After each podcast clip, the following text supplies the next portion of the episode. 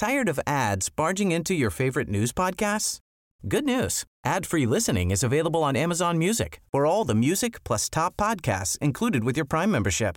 Stay up to date on everything newsworthy by downloading the Amazon Music app for free or go to amazon.com slash news ad free. That's amazon.com slash news ad free to catch up on the latest episodes without the ads. You're listening to the Sound of London. This is Londonist Out Loud. I'm N. Quentin Woolf, and we are away to Greenwich this week. And I think Greenwich has kind of snuck into my affections. Perhaps I was a bit resistant to it the first few times I went there. The Cutty Sark had been set on fire, the weather was bad. But over repeated trips, I think I've come to really like the place. And as I came out of Cutty Sark DLR station, I felt right at home plenty of good stuff to see and do in Greenwich, markets, cafes, always something going on at the Naval College. But, but we are this week the proud media partners of the National Maritime Museum, and so naturally we are making a beeline for that institution just across the road from the college. It backs onto the park, and it is there that they are just about to launch an exhibition to one of London's most famous sons. And by the way, Greenwich reminds me of one of my favourite radio outtakes. It's from the 1980s, and the newsreader is obviously new at her job as she introduces the bulletin. Hello, it's 8 o'clock Greenwich. Meantime, here's the news. Hey baby, let me take you down strange sights and. You ain't never seen the before. Just a stone's throw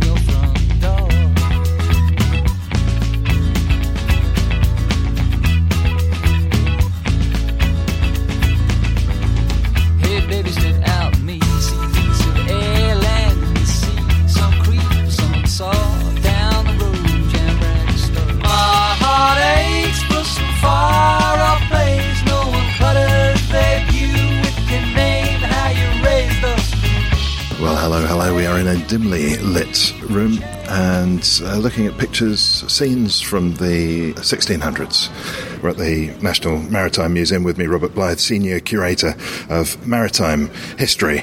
Kris Martin, also the exhibitions curator. Hi, guys. Hello. Hello. Well, the space we're in is dedicated to someone who I wouldn't immediately associate with the sea, but of course it takes very little inspection of his famous diary to reveal that he has uh, an abundance of maritime connections. Samuel Pepys, the exhibition is Plague, Fire and Revolution, and we're in the calm just before the storm. I think we have a member's view going on this evening. Yes, that's right. So it's final, last minute, labels on walls, dusters going round, that sort of thing. Everything's spick and span for this evening. It is looking good, and we've turned off the uh, sound effects so that we can have our own private view of the exhibition before the hordes come in. Kris, do you fancy opening up? We've just come in the main entrance here, and we're confronted with a picture of a crowd, and uh, top right, there's a fellow with an axe in one hand and a head in the other. This seems like a good place to begin. Yep, the exhibition is not just about Samuel Pepys, the witness, and the diary, but is much, much more than that. I mean, the exhibition looks at Pepys, also the protagonist, if you like. So Pepys being at the centre of this grand narrative, this grand story of the age that we're talking about. The painting you mention is um, the execution of Charles I. It's a contemporary painting, a very potent piece of propaganda about the death of the king. We're starting the exhibition in 1649 partly because it's one of the earliest events that Pepys talks about in his diary. His diary begins in 1660, but he looks back on 1649 and mentions that as a 15 year old schoolboy, he decided to bunk off school, St Paul's School, and go and watch the grisly event in Whitehall. Um, so, somewhere in the crowd in this painting is Samuel Pepys standing there approving of the execution of the king. Oh, that's interesting because one of the things I've only recently learnt is that his diary, which runs to in excess, I think, of a million words, it was only really written over nine or nine and a bit, arguably, years. So I was wondering how he managed to uh, witness all of these huge events in British society. Pepys begins his diary in 1660. I think he's got a real sense that he's about to witness an age when something is going to happen. There's a real sort of sense of anticipation. Um, the republic that follows the king's execution is now beginning to fall apart, and Pepys is getting swept up in events, particularly under the influence of his cousin, Edward Montagu, who's a politician, and he becomes a clerk for his cousin, and through that route, Pepys then emerges, as it were, onto the British stage. And Pepys really does start the diary, doesn't he? Mixing in the personal and the national and the, the, the national political A- absolutely. He sort of gives a summary of where Britain is at at the end of um, 1659, the beginning of 1660, and then he also, as it were, gives a summary of where he is at. He announces, of course, that he is free of pain. Only two years earlier, he'd had this horrific operation to remove a bladder stone, so he's still celebrating his, his good health. Um, he also thinks that his wife may be pregnant as well. So there's a whole host of events, personal and national, going on at this point. But also, there's a bit of mundane in there. For instance, the first entry records how his wife burns herself on the oven while preparing a turkey. Well, that might be mundane for him. Well, now, with this mention of illness starting things off, you can promise me we're not going to see anything grisly as we go around in the exhibition, right? I'm afraid you will see quite a bit that's grisly, yes. Who's in charge of all this? Who's put this together? We've both put it together. It's absolutely a joint effort. Kris and I are the same, two sides of the same coin uh, where the exhibition is I've, concerned. I've got to say, this is an about turn from the introductions that we were making before we started recording. Oh, absolutely. The word grovelling was used at one point. Yes, yes. I mean, Chri- Chri- Kris is my grovelling assistant on some days, and then I am his on others. So it, it's we, we, we share the duties equally. And, and what about the genesis of the exhibition? Was that something that you've uh, had cooking for a while, or did that suggestion come from somewhere else? Well, we've wanted to do a Stuart exhibition for quite some time. We had a very successful Elizabeth exhibition in 2003, and um, for various reasons, we had a bit of a break after that, where we had a new wing built and various other things. Um, um, but we'd always wanted to go back and revisit the Stuarts, look at the Stuarts, do something because we're at the heart of a Stuart site here at Greenwich. We've got the Queen's House, we've got the Old Royal Naval College, or the Old Royal Hospital as it was um, over the road. So we're at the heart of this Stuart um, site, and so we've always wanted to do a Stuart exhibition. And about two, two and a half years ago, we started looking at the possibility of integrating Samuel Pepys into it because everybody knows Samuel Pepys for the diary, but very few people realise that for almost 30 years he was working for the Navy Board and the Admiralty and was key to the administration of the Royal Navy. Uh, maybe this is a premature question, but what did he what did he achieve? Was he just a pen pusher who melded into the general administrative scene, or were there some accomplishments to his name? I think Pepys is more than a simple pen pusher. He, he's actually not a boring civil servant as we might imagine him to be now. He's very much a man about town. He's part of London culture. He's on the theatre scene, you know, he would be in the sort of magazine pages of, of the day. He would be someone to be to be seen. But he's also extremely good at his day job. He becomes a very accomplished and astute administrator in the Navy. He's able to initiate some naval reforms, and you can actually see him almost being the father of a professional Royal Navy rather than band of brigands type Royal Navy, something that's much more carefully organised, something that can try and balance its books. And there was a, a war with the Dutch going on at around this time, wasn't there? Was that part of the reason for needing to up their game? England is at war frequently in this period, particularly with, with the Dutch. Um, there are a number of, quite frankly, naval embarrassments um, in the period where you know England doesn't fare very well, and Pepys is there to put in place the sort of the shipbuilding processes. He introduces exams for lieutenants, so he's he's there making sure that things are running smoothly and efficiently, and actually increasing the sort of presence and power of the Royal Navy.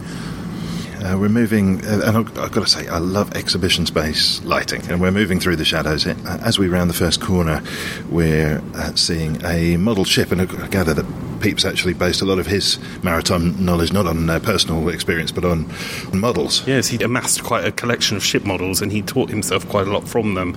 Um, it's sort of the anatomy of the ship, if you like. But he also used things like there was a Seaman's Dictionary he was using. He went out to shipyards to talk to shipwrights um, and basically suck up as much knowledge as he could because he had to do a lot of his learning very much on the job. He wasn't experienced in naval affairs before he came to become clerk of the Navy. So, how did he get the job? Uh, we, we mentioned the personal connection. This man here, this man he- here is Edward Montagu, later Earl of Sandwich, um, distant cousin of Pepys, quite rich, well connected. Um, he makes Pepys his clerk in 1660, um, which puts Pepys right at the heart of things. And it's through Montagu's patron, and he um, he basically helps him with a leg up to working at the Navy Board, and then that eventually leads to him becoming Secretary of the Admiralty. So, he must have been seeing something in Pepys that made him think that he was man for the job. Yeah, I think so. I think, I mean, Pepys was obviously was a very good administrator, a very good thinker. He was very organised, and I think this all helped to get him into a position where he would be quite influential. What about his sense of self as well? There seems to be uh, something about somebody who keeps a, a diary and sees his own life in tandem with the life of the nation. That, that seems to speak to a particular sense of identity. I think he knows who he is. You know, I th- and I think Pepys is actually perhaps a little pleased with himself. You know, he, he's secured what is actually a very good job. I mean, we've done some calculations. So when he starts as clerk of the acts at the Navy Board, he's on the equivalent of what would be about sixty-six thousand pounds a year now. So he's not doing too badly um, for someone just starting out on life.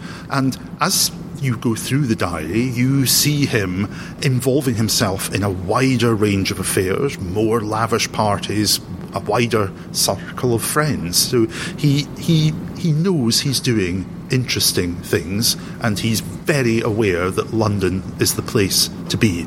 London is an exciting city in the 1660s for a wide variety of reasons, not just not just party going and politics, but it's also a city, you know, that suffers from plague, and it's also a city that's largely burnt to the ground in the Great Fire. I wonder what Greenwich was at that time. Clearly, we had these institutions. Was this a place that the general public would be visiting, or was this very much an administrative naval hub?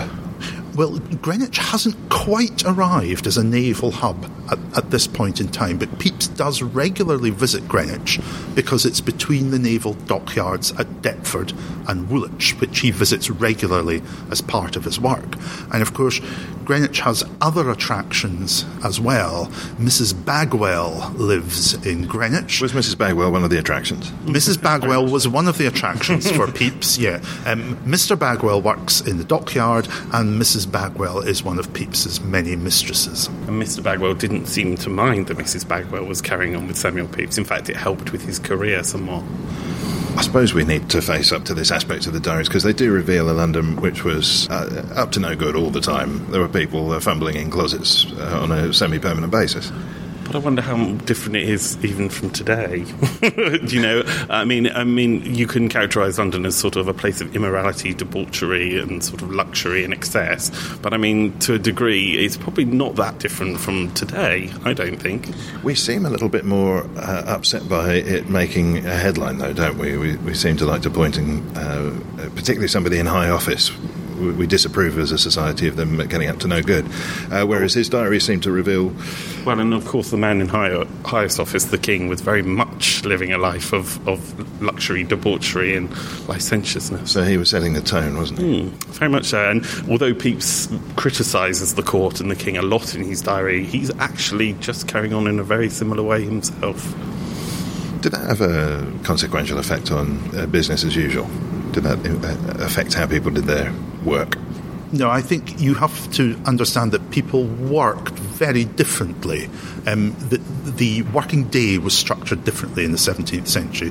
You would have your dinner, your main meal, around midday. So Pepys is often up before dawn to the office. Then he may be um, for a meal. Then he may go to the theatre in the afternoon. And then he might come back to the office. And because he actually lives above the office. Often, office life turns into party life as well, and suddenly there's a party at the office that may go on until two in the morning, singing, dancing, making merry. And somewhere in all that, he has to sit and write his diary, of course. uh, the fact that you've got theatre going on in the afternoon is quite true. That speaks to a very different lifestyle. It, well, I mean, Pepys is a theatre goer extraordinaire. I mean, he will sometimes go more than once a day to the theatre simply to see as many performances as possible. In the nine years of his diary, he visits something like almost 350 times. We're surrounded by exhibits, as one would expect. Where should we point ourselves? Mm, should we? We're moving. We're moving. Um, a, Let's do the operation. There's a, there's a, real start, there's a real dual brain thing going on here. That was a very interesting interaction to watch. It's in the same room. well, we've missed exhibits such as what looks to be a death mask, a suit of armour, an enormous gold plate, which I shall be attempting to stick under my jacket on the way out, and we've come to a small cabinet that contains could be forceps, perhaps That's right. There's forceps, there's a gorget, and there's also a scoop. And these are the instruments of the rather ghastly operation that Pepys had in 1658. The forceps you can imagine, scissors with a sort of double spoon like end, but it's the gorget that you would want to worry about. Imagine if you were dressing up as Freddy Krueger at Halloween Yeah, and you would, you would put one of these on each finger. It's a metal conical spike. Yeah, it's designed to keep the incision open once it had been cut, so that you could easily put the forceps and the scoops into the incision to remove what was for Pepys a bladder stone about the size of a snooker ball. And we have a bladder stone here from about 1900, which is of the equivalent size to Samuel Pepys's. Has that been cut in half, or is that what it looks like? Yeah, it's been bisected, so you can see the formation of it. It forms in layers as time goes on, so it's almost like the rings of a tree. Yeah, you certainly wouldn't want, to, want one of these in. But the, the operation, which of course would be extremely dangerous in an age without antibiotics and pain relief and so forth, this came back to haunt him. It's a major moment in his life. Had Pepys not survived the bladder stone operation, we would know utterly nothing about him beyond his school record and an entry in a university ledger. He survives the operation. Remarkably, it takes him five weeks to recover from the trauma of the operation, and then very often he will celebrate with a stone feast. So he has a party, food, wine, friends round to celebrate his good fortune. He also had his bladder stone mounted in gold, and he would bring it out on special occasions to show his friends because he's very proud of it. Unfortunately, we don't know what happened to his bladder stone, so anyone out there knows, let us know. it, it would be lovely, wouldn't it, to get a diary, a companion diary entry from a friend and their reaction to being shown. yeah, absolutely, absolutely. I'm sure he did it on many an occasion. Where should we go next? I'm following you, Kris. We'll talk about the diary. So, as we mentioned in 1660, momentous year nationally because we're on the cusp of restoration and the collapse of the um, of the Commonwealth. Pepys decides to pick up a pen and start to write a personal diary. Um, he writes the diary in a version of shorthand known as Shelton shorthand. You can see in this uh, book of letters by Pepys that some of them are written in shorthand, and it's, it's, sort of like lots of squiggles on the page with the odd longhand word, which was easier to write in longhand. And he writes it in shorthand um, probably for two reasons partly because he's using it in his everyday job, and it's easy for him to write down very quickly his thoughts, but also I think it's in case Mrs. Pepys might discover the diary, she wouldn't be able to pick it up and just read it. Um, so it's an interesting process how he wrote the diary. He seems to have written notes during the day, and then every day or every other day he would sit down and write up those notes. So he was self editing as he was writing the diary. Because, of course, we can't have Pepys's actual diary, which is at Magdalene College, Cambridge, and the terms of Pepys' will prevent it from leaving Cambridge. He's at Cambridge, he, he gets um, a fellowship to go to Cambridge. So he, he's always been a sort of fellowship boy. He, he, he won a scholarship to go to St Paul's School, and then he has an exam and passes that, and then goes on to, um, to Magdalene. So this is a guy who just uh, keeps impressing people. Yes, he, he does. He, he keeps going on. And what, what is quite extraordinary is that people who meet him only for a passing moment seem immediately impressed with, with Pepys. So when Pepys is on the ship that bring Charles II back um, from the Netherlands, um, Pepys meets the Duke of York, the King's younger brother, and the Duke of York says, I'll try and do do you right, you know, and of course the Duke of York ultimately becomes Pepys's boss. So we move uh, we move away, and we're going to uh, we do need to move at a reasonable clip because this is a big exhibition. Yeah, What, how, how many things have you got on display here? We've got about 185 objects, and they've been lent by about 35 different institutions um, from Britain and abroad. So it's a real diversity of objects. How does that work? Just by the way, I've been around so many exhibitions, and I don't think I've I've ever really asked this. So you you have the uh, idea that you want to have this as a subject. What are the hoops that you've got to jump through in order to get certain exhibits? Do you have a shopping list, or do you, That's do you, exactly what it is for me. I mean, it's a bit of fantasy shopping. You go out and you see what's out there, and then you just decide about, about how you're going to fit it together to tell the story that you want to tell. Certain objects tell you very real, real stories, certain things, and you, you know that you want those in the exhibition, and then you build your object list around those objects. But then you've got to have existing knowledge of what's out there. Is there not a moment where you speak to experts in the field and they say, "Oh, there's there's this other oh, thing"? Absolutely, we're always putting out feelers, trying to find out what's out there. We talk to colleagues in other museums, we talk to colleagues here at the museum about what's out there, and, and, and from that we draw up quite an extensive list of what is available or what might be available. So you will end up, in our case, with a couple of huge ring binders full of potential objects, maybe five or six hundred objects, and then you begin the process of boiling down, and then you get to the sort of essence of the exhibition that's left, and that's what you, you see here. Of course, you don't get every object that you want, and you may have to seek an alternative, and then maybe even another alternative. But eventually, you get something that gels together, holds the story, and that's what you get presented in the exhibition space. So, in a, in a situation like this, actually not having Pepys's diary here in the uh, flesh, as it were, perhaps is not too much of a drawback because there are so many uh, copies of it. People are reasonably familiar with the text. But what, what about other artifacts that you would have liked to have had here? Well, obviously, we would have loved to have had um, Pepys's uh, diary here. That that would have been absolutely magnificent. What you'll find is that some of the objects that Pepys himself owned have become very widely scattered around the world. And of course, bringing individual objects from individual institutions across the globe becomes an immensely costly way. So, at the back of your mind, you've also got to get the object that gives you value for money as well. So, it's a, it's a very tricky tightrope to walk between getting objects that have huge impact and are able to tell the story, but are also within your budgetary constraints. And there are also objects which you can't have simply because they're either too fragile to lend or they're being used or lent to somebody else. So there are there are things that I would have loved to have had the death warrant of Charles I in here, but it's so fragile because it was displayed for a very long time. Um, it can't be lent anymore. So there's those old objects which are sadly aren't here. But um, on the whole, I mean, we've got quite a lot of UR objects here in the exhibition, and a lot of what we, we wanted in terms of iconic objects are here. That's put a whole new dimension actually onto looking at an exhibit just to pick three that are close by us.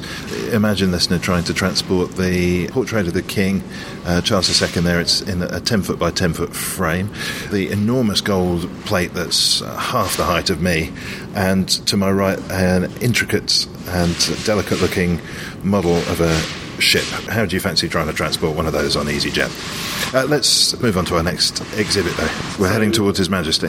Yeah, we're talking about our 10 foot square painting of the King. Um, this is obviously the coronation portrait of Charles II.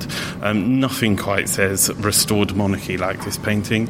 He is shown surrounded by the trappings of kingship, dressed in copious Tired of ads barging into your favorite news podcasts? Good news. Ad-free listening is available on Amazon Music for all the music plus top podcasts included with your Prime membership. Stay up to date on everything newsworthy by downloading the Amazon Music app for free or go to amazon.com slash news ad free. That's amazon.com slash news ad free to catch up on the latest episodes without the ads. Amounts of ermine, holding the, the new regalia, um, the sceptre and the orb, and wearing the new crown. He's enthroned under the canopy of state. He's wearing his suit of the Order of the Garter. So it's all about kingship and monarchy. This painting, a very potent painting. And, and, and everything about this actually is in definite rejection of what's gone on in the last, what, 15 years or so? Absolutely. But there's also a secret message to it as well, because it's all about the king's loins. Because if you look at it, we're designed to look straight into his sort of groin area. And because it's all about the king's fertility, it's about the king being able to produce an heir, to produce a successful Stuart dynasty. And this painting is very much giving that message. And how did that go? Very badly, unfortunately. The king had a lot of illegitimate children with his mistresses, but no children with his wife. So he had no legitimate children, although he had probably about 14 illegitimate children spread between his mistresses. That really is a failure to meet targets, isn't yeah, it? sadly, yeah. I mean, um, he, his wife probably had two miscarriages, sadly, but um, yeah, he but he remained married to her. He was encouraged to divorce her, but remained with her throughout his life, which is all to his credit.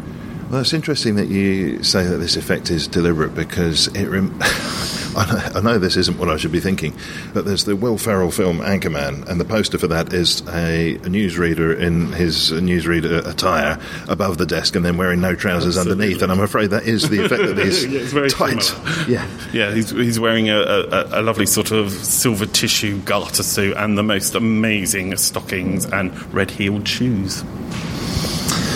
We're going to throw a break in, but I'd, love to tease across the break the item that we're going to be looking at next. We're going to look at the silver tissue dress in this case, which is a rather beautiful and unique survival from 1660s. It's a court dress um, that would have been worn in the presence of the king and his court. Okay, we'll be trying that on after the break. If you like the podcast and want to support us, then please uh, give our sponsor due consideration, a fantastic magazine, and here's a word about them. The Week magazine is a concise, refreshing, and balanced take on the news from the past seven days. Taken from over 200 print and online sources, we give you the best news, comment, and opinion from the UK and overseas, bringing you up to date with everything you need to know. What's more, you'll also get the lighter side of the news, with the latest arts, people, food and drink, travel, properties, and much more. Available in print, digital, or both, it's the perfect solution for anybody who wants an intelligent and independent view of what's going on in the world. Don't just take our word for it. Get your first issue for free. Sign up at www.theweek.co.uk forward slash Londonist. You're listening to Londonist Out Loud. I'm N. Quentin Woolf, and with me, Robert Blyth and Kris Martin. No, not that Chris Martin. We're at the National Maritime Museum. We're on the south bank of the Thames at Greenwich.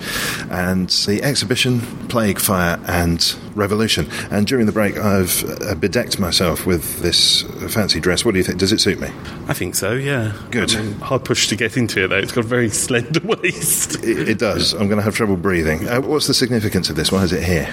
Well, this is a unique survival. This is a silver tissue dress which was made around 1660 for somebody to wear at the court of Charles II. It's made of this incredible silver tissue which absolutely gleams and sparkles and would have looked absolutely incredible in candlelight. It's been paired with this beautiful 17th century Venetian lace collar which it would have been worn with, and um, it's.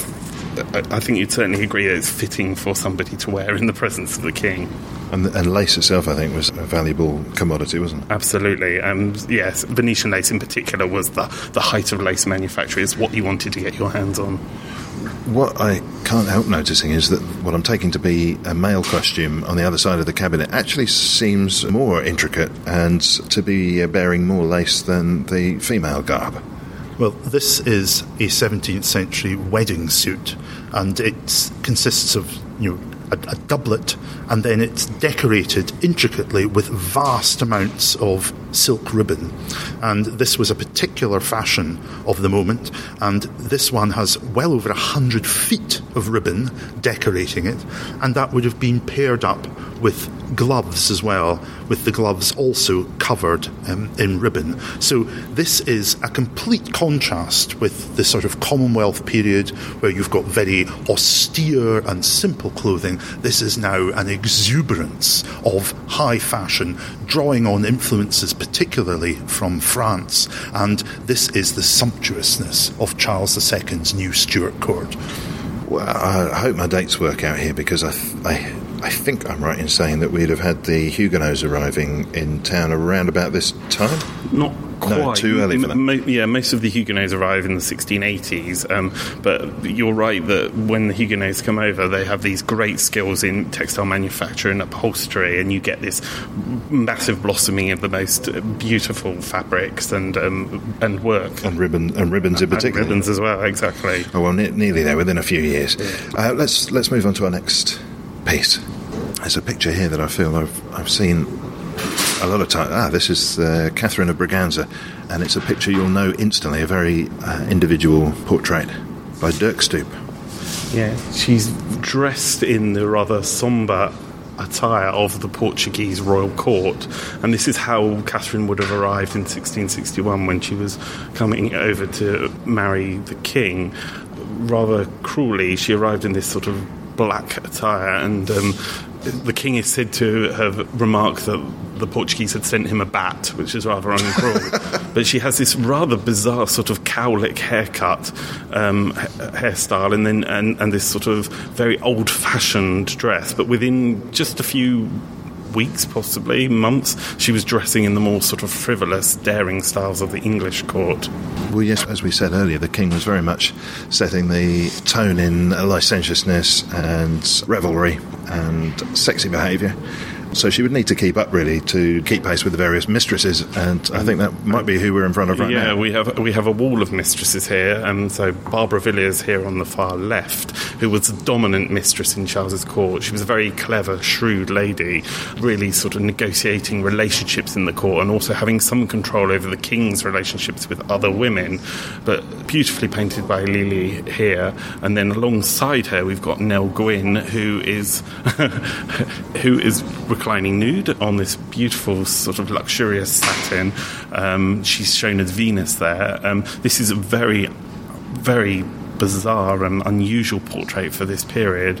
Um, and the story goes that she was concealed at Whitehall behind a rather sedate naval painting, um, a, a royal dockyard, and that the king would be able to slide that to one side to show people Nell in all her glory to very special friends. Uh, there are so many Frankie Howerd-esque jokes that could be made. What about this picture, though? What does this say that this was painted in this way?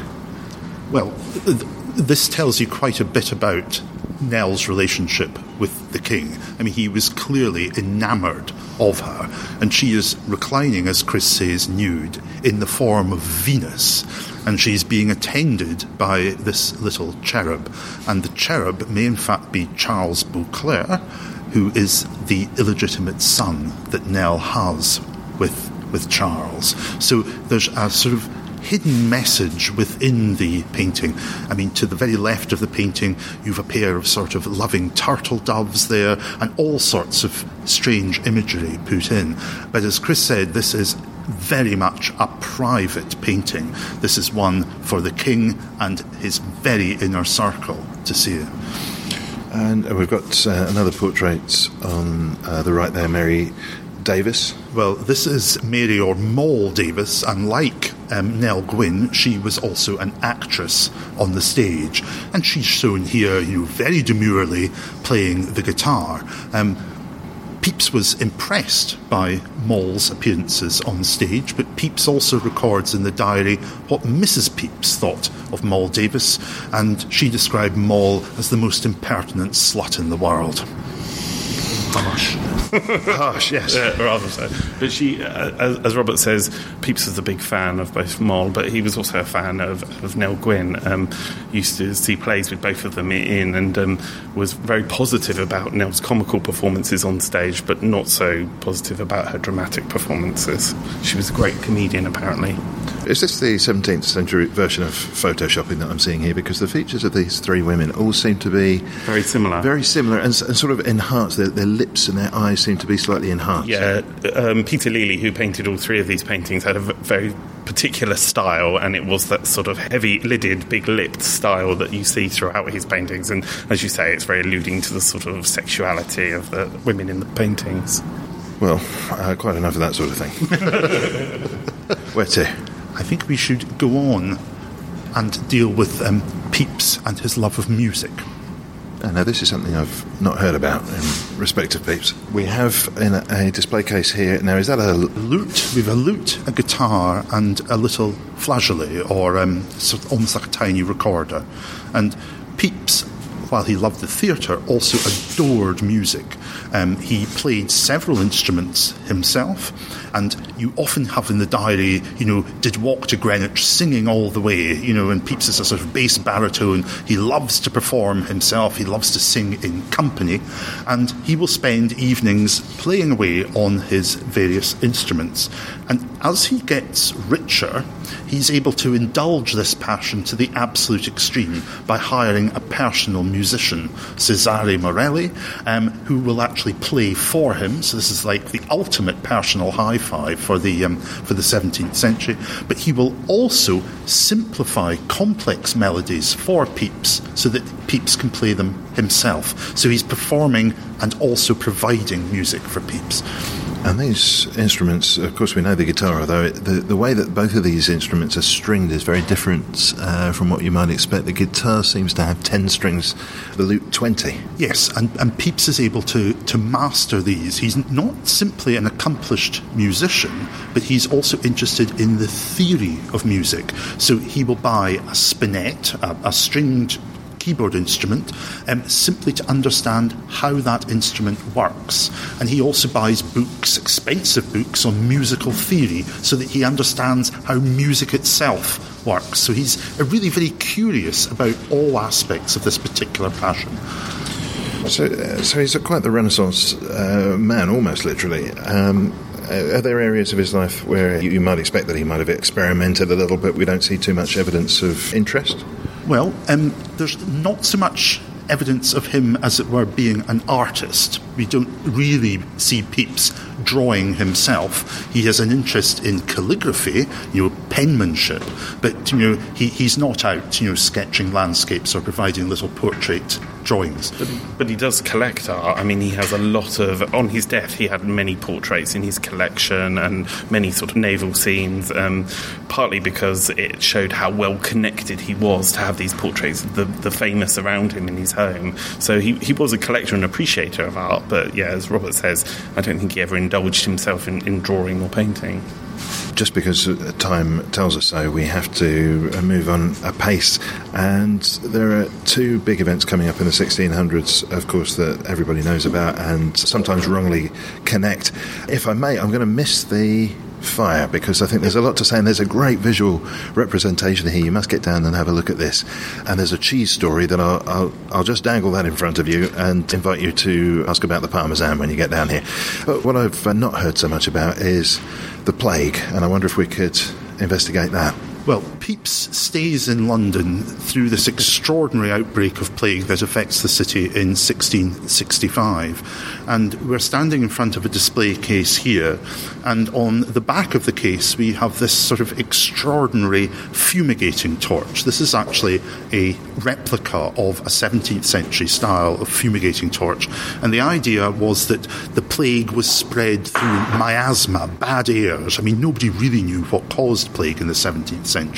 But with your fumigating torch, you would put incense in the burner, and then you could cleanse a room of bad airs and free it from the plague. So this is a little like they do in the in the church. It, the, the, same sort of principle, and you're cleansing the space. Now, obviously, when you're outside, the fumigating torch is pretty useless. Um, you need something else, and what we've got on display here is a small pomander. Now, you might have a pomander um, in everyday life in 17th century London because the smells would have been pretty ripe. Um, and you would just hold it to your nose to try and ward off the smell. But in a plague year, you might fill it more with medicinal herbs that were thought to be preventative of plague, and you would clasp that to your nose as you moved about the city. I, I better drop a description here because if you haven't a pomander in your mind, you're not going to guess this. Imagine a Terry's chocolate orange, and you, you crack the top, and it falls into its segments, but all still connected at the base. Imagine that with an apple core uh, up the middle of it. This doesn't look like the sort of thing that one would want to press against one's face. Well, you might do if you were threatened with plague. Oh, yeah, that might do it. yeah, that might do it. Now, Pepys, of course, um, stays in London for an incredible length of time during the plague before actually moving down with his office and his wife to Greenwich to try and escape the plague in the relative safety of Greenwich.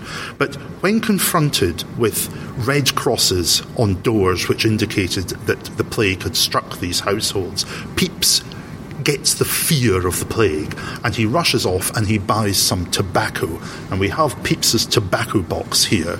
And the idea was here that tobacco is a medicinal herb in this period and that chewing tobacco would ward off the plague. So almost every sort of old wives' tale is coming out during the plague outbreak. And there's just there's just nothing in that, is there? No, the, n- none of these things are going to prevent the plague. Nobody realises that plague is spread by infected fleas.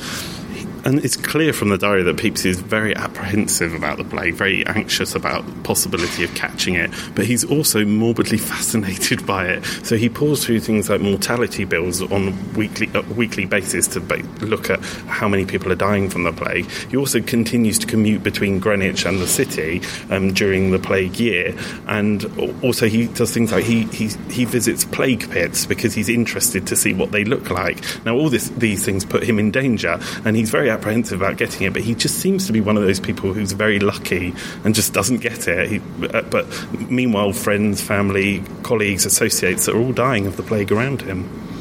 Uh, well, I feel like we need to leave meat on the bone. Uh, let's move on, and, and perhaps we could uh, find a flourish with which to finish. Go here. Now, as, as flourishes go, this looks modest. We have a book of ordinary paperback size open. It's, uh, it contains handwriting, and in front of it are a pair of pince nez with green lenses.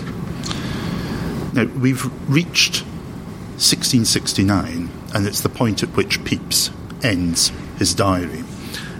At this point, he's achieved many things. He's become wealthy. He's now managed to finally afford his own coach, so he can move about London. He's really not doing badly. A musician, a coach. Oh yes, yes, he's he's absolutely um, made it. You know, he really is. He's wealthy and well-connected man about town. Can we put? No, you, you mentioned a, a modern equivalent of his wage at the beginning. What's he worth now?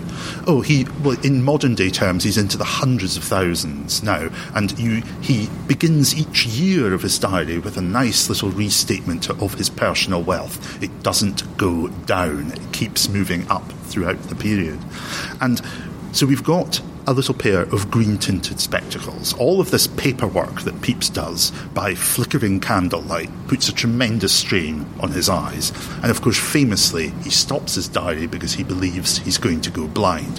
He doesn't go blind, he's simply suffering badly from long sightedness um, and astigmatism. So he has eye trouble that isn't being helped by diary keeping. Now, the little book behind the pair of green tinted spectacles is actually the first ever transcription of Pepys's diary. And this was done in the early 19th century by a rather unfortunate Cambridge undergraduate called John Smith. Smith's job was to transcribe the 1.5 million words of Pepys's diary into longhand so it could be edited and then published. Now, the problem for Smith was that he didn't realise that the diary was written in the Shelton shorthand that Kris described earlier. And he essentially had to do the transcription from first principles. And it was only as he came towards the end of the transcription, after several years of work, that someone pointed out to him the Shelton shorthand book that was on the shelf above the diary he'd been working on. And we comically imagined that this was a sort of, oh God moment of the worst nature. Oh, am I going to regret uh, laughing? Uh, how did he take the news? Um, he took the news pretty badly. Um, he had been paid very poorly for the task, which took much, much longer than anyone really thought. And when the edited diary came out, he was shunted to one side. He wasn't credited, unfortunately, when the first publication came out. So the heavily edited version that came out just after he'd done all this work didn't mention him, sadly. That's a bit of a, a, a- a sad note to finish on, and I think there might be another note because I'm reminded of those medical tools, those surgical tools, which we can see through the partition here. That operation had a, an influence on his later life. Well, he had recurring stone problems throughout his life, and he talks about passing stones at a certain point and throwing them onto the fire to destroy them. His uh, wound never properly healed, and towards the end of life, it did open up again and caused all sorts of problems. Um, and he had kidney issues, and he was he had quite a few medical problems towards the end of the life, which eventually killed him. Uh, which gives us resolution, if not At the uh, ripe age of seventy, though. Oh, 70, okay, that's- that's the note we were yeah. looking for. He lived. He lived a good long life. You can find out more about his life and the life of the capital and the nation during his lifetime here at the National Maritime Museum. The exhibition, well, it's, it's starting just about now. If you can hear this, it's on. Get down here. And you go until when? March, I think?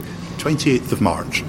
So this is a, a good uh, Christmas trip out for the family as well, if they can bear the sight of the uh, surgical tools and, uh, and a kidney stone. For now, though, we have to take our leave. Thanks very much for taking us around the exhibition, and best of luck with the members' view this evening, Robert Blyth, Kris Martin. Thanks very much. Thank you. Thank you. My heart aches for some far off place. And that's all for this week. My thanks for this week to Robert Blyth and Kris Martin. Thanks too to Eloise Maxwell, Mark Barr, and Bernie Barkley. Theme and incidental music was by Songs from the Howling Sea. I'm N. Quentin Woolf.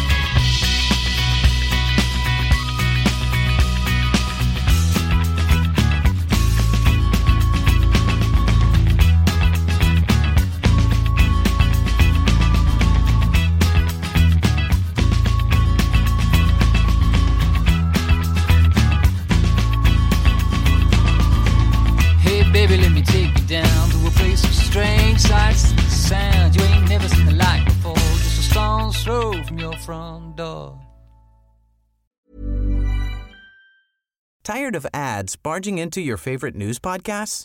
Good news. Ad-free listening is available on Amazon Music for all the music plus top podcasts included with your Prime membership. Stay up to date on everything newsworthy by downloading the Amazon Music app for free or go to amazon.com slash news ad free. That's amazon.com slash news ad free to catch up on the latest episodes without the ads.